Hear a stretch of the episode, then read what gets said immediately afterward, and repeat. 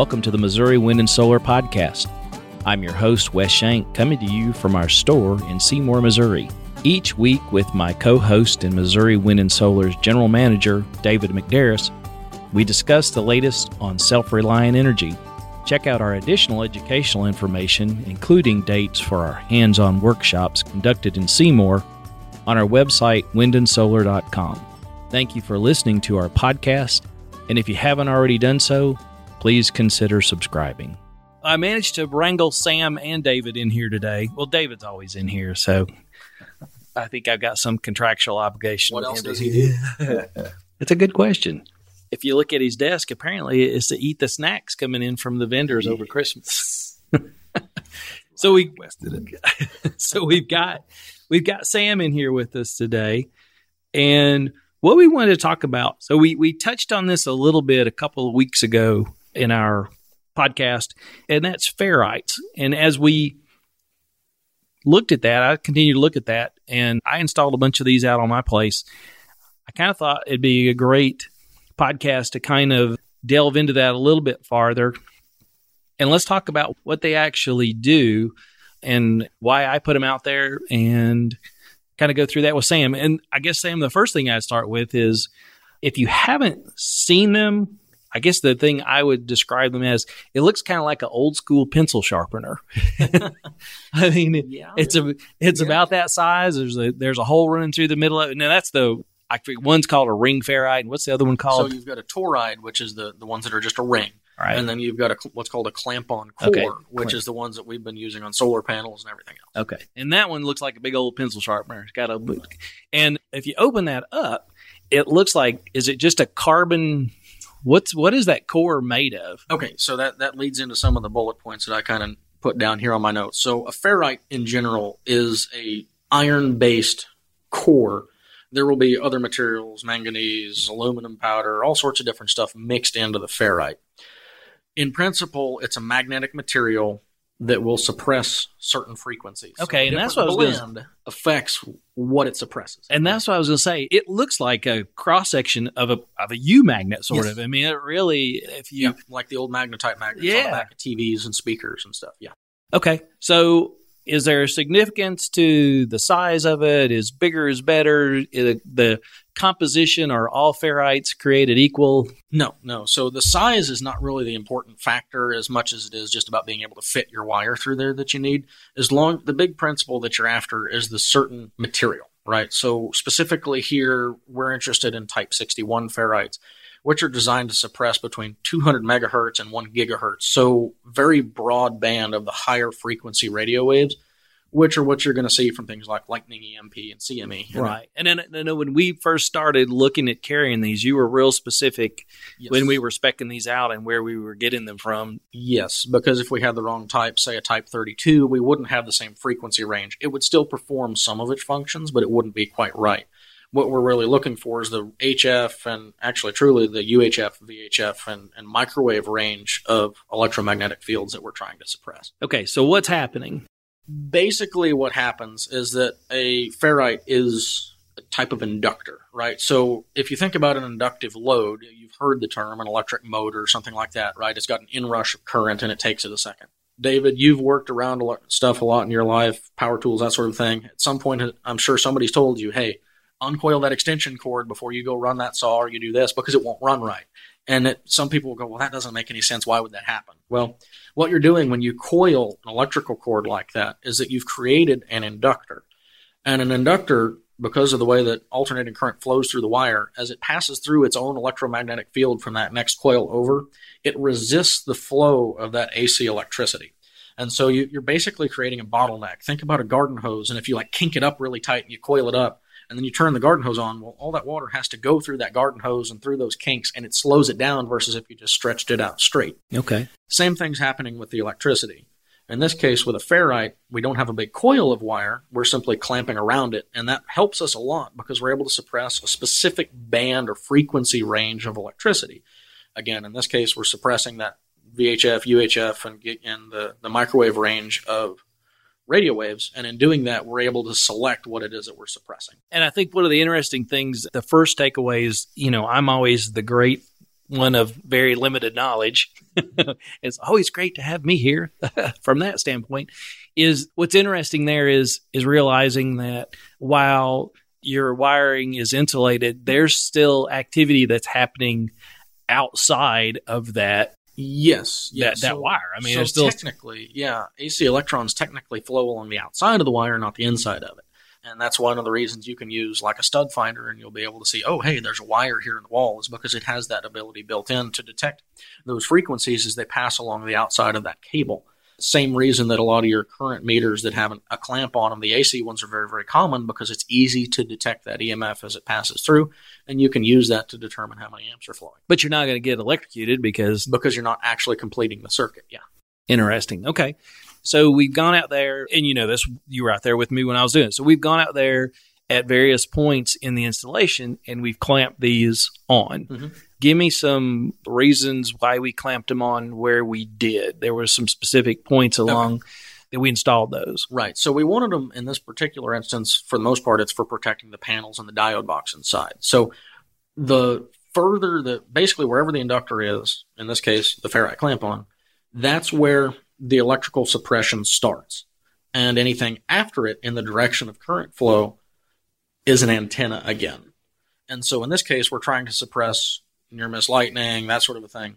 The closer we have the ferrite core to the diode box, the less antenna there is between the diode box and the ferrite. So let's So- break that down a little bit because Yeah. because so so when we were out there on the back of each panel, Uh-huh. we had our positive and negative coming Mhm. off Mhm. off the back of the box on the solar panel, Mhm. and we were pretty much clamping on right there, As close as we could get. right. And so we were taking both the positive and negative, and then we were putting that this little barrel, and again it's about what two three inches tops, something Yeah. like it's like probably about two inches, and we were clamping that on to both of those those leads. And so what you're telling me is so if something happened and that panel had some type of charge that it picked up, however, Mhm. as it started to try to go to ground, it would come in and if I said Sort that wrong, Kind of, but you're on the right track. Basically, if it tries to complete a circuit through the diode itself, right, into the panel, because you, you've got a circuit at both ends. You've got the solar panel with the silicone cells and everything all wired together. And then you've also got your charge controller at the other side. Well, if you have an induced field from, say, lightning, right, you've Right. got 150 or 200 feet of wire buried under the ground. right? You've got a really nice antenna buried there in the ground. You've got a really nice ground plane. Well, in having that as close as possible, as the electricity gets a run at it, it can only run uh, on the backside. It can only run three inches. There's not enough of an antenna there to matter, right? It, it can't. You can't get enough of an induced field there, and that's why we don't have it out there in the middle someplace. Okay. Now you've got So- feet of it. So slow me slow it down again. So the lightning hits hits the solar panel or, or something, right? Because Yeah, it nearby. if lightning hit it, Yeah. it'd Yeah, be a little hits it, it's smoking ruin. Yeah. so the power is coming down those two wires. Mhm. It hits the ferrite. What's it basically doing? So es- essentially, what happens is that the more current you have and the higher the frequency you have attempting to pass through any inductor, in this case a ferrite, what happens is it basically gets slowed down and, and, and that's heat. probably the key. We, we're Right. we're not stopping it. We're slowing it down, Yes, right? As, as we slow it down, we because we've created a resistive load now out of that inductor because an inductor resists the flow of alternating current. If it can't escape anywhere, it turns into heat. Right. So if it can't go through the ferrite, or if it slows it down because you get more and more of a bottleneck, the more current you try to pass through it, the more it bottlenecks.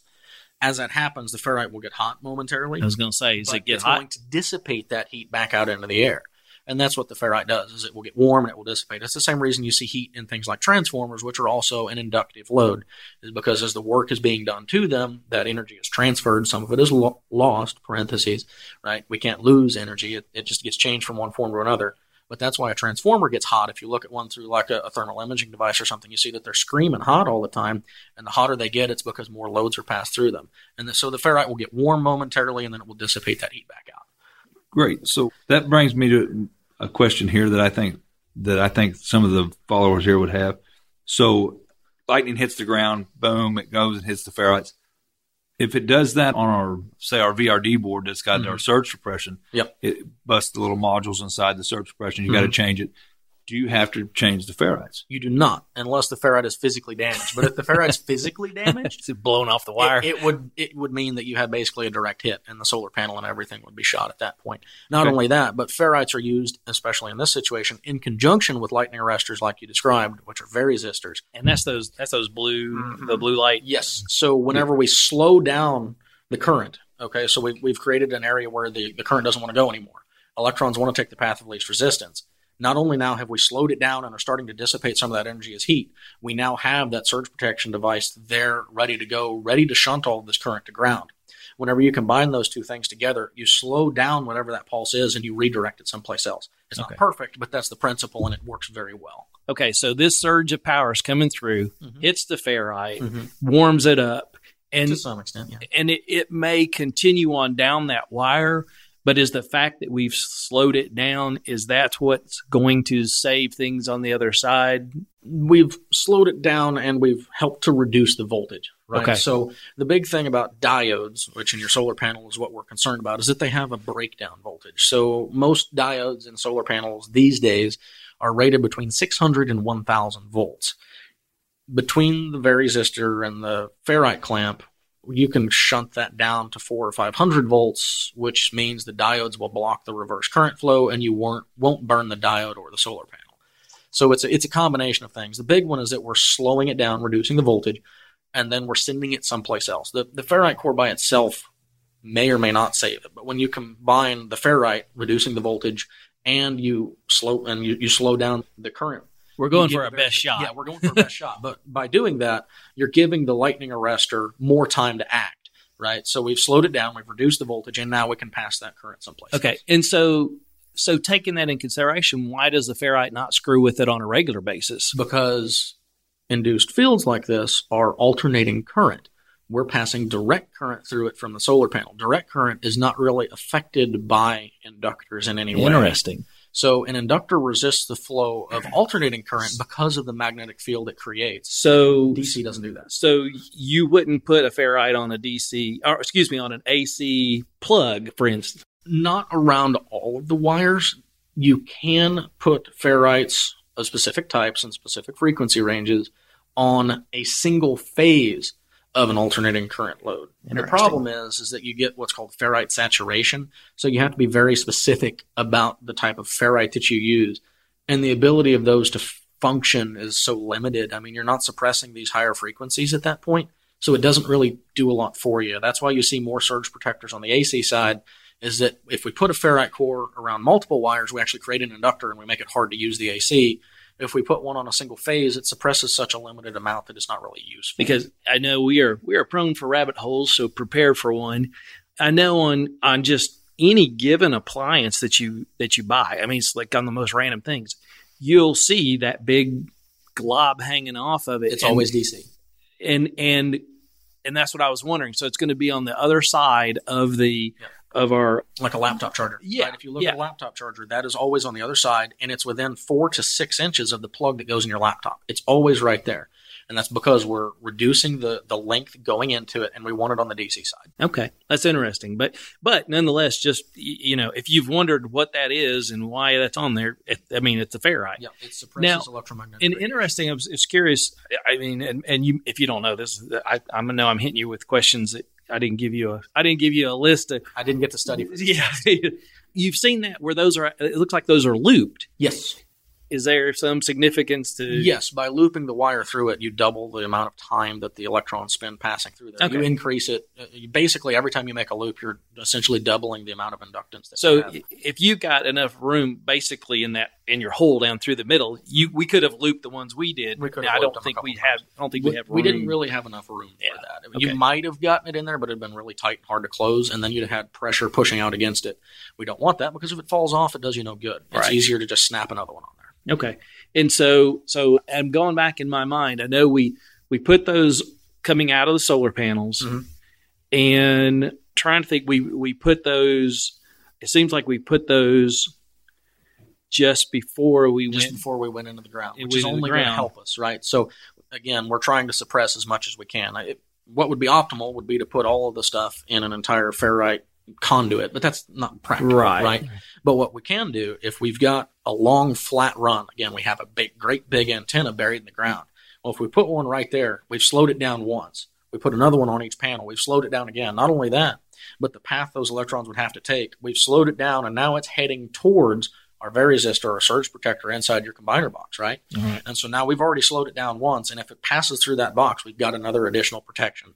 Technically, you wouldn't have to have one there, but an ounce of prevention is worth a pound. Yeah, cure. I mean that that ferrite's a heck of a lot cheaper Yeah, I than mean, that FM talking- 100 we're talking is. We're talking a twelve dollar ferrite core versus an eleven hundred dollar controller. I mean, Uh, yeah, that was that was easy, but we didn't do anything actually in the mechanical room, if I recall. right, and we we could install additional ones there if need be. It's not going to hurt anything to do that.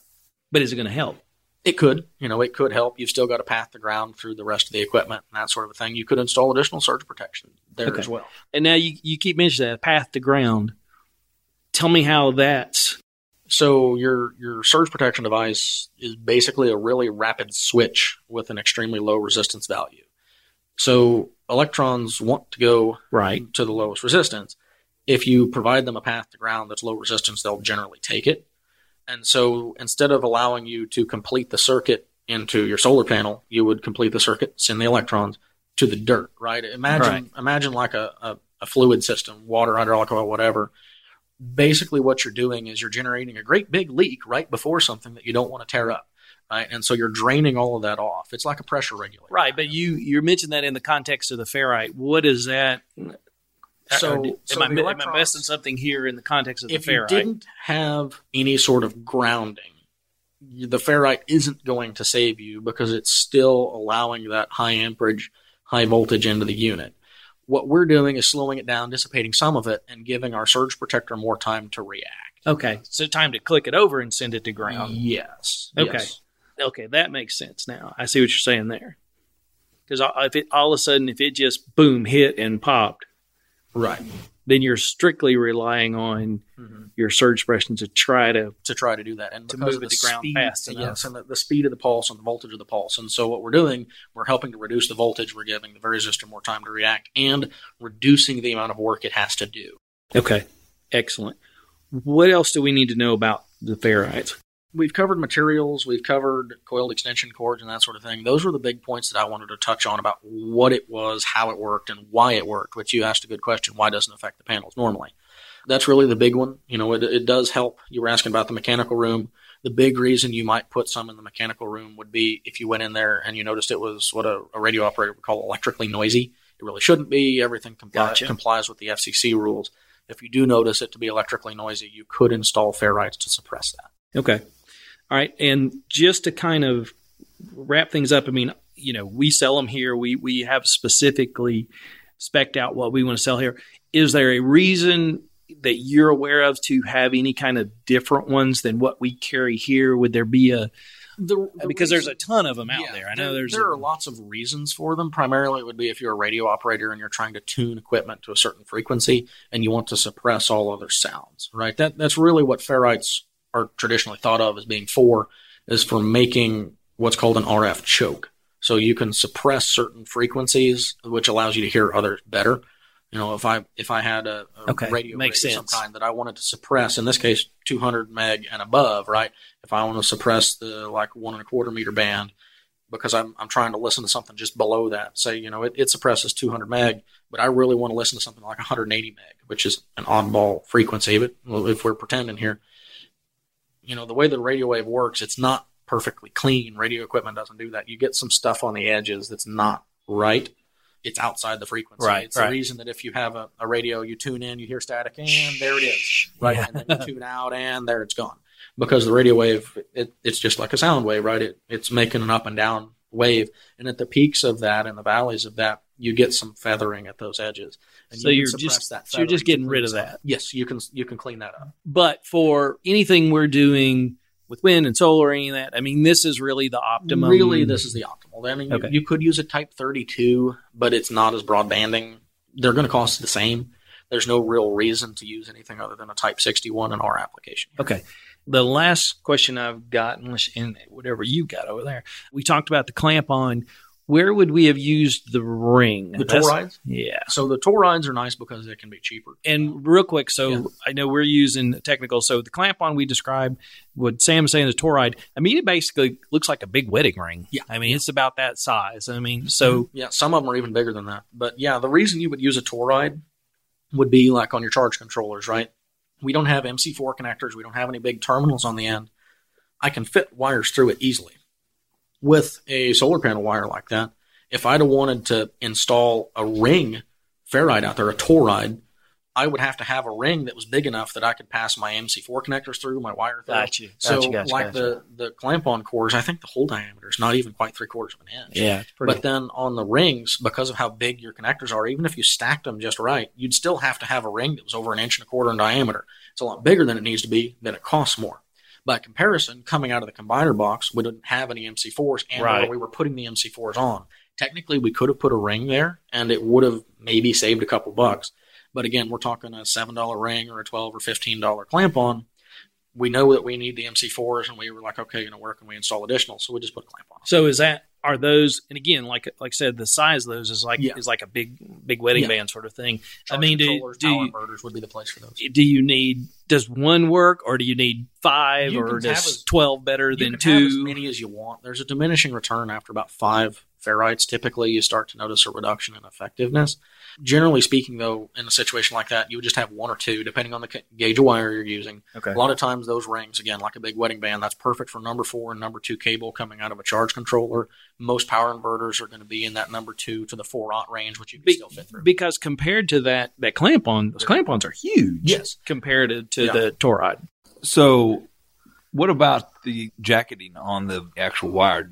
Does this just go over the jacket, or do you? Have Yeah, it goes over the back? jacket. No, if you strip it out, you've now created a conductive point, and you're going to have big gobs of sparks, and it's not going to be a good day. Okay. No, so again, we're we're suppressing. So you never put it over the bare bare copper. No, no, you don't Okay. want to put it over bare copper. And again, specifically, we're stopping radio waves, which are passing along the outside of the wire. Right. Okay.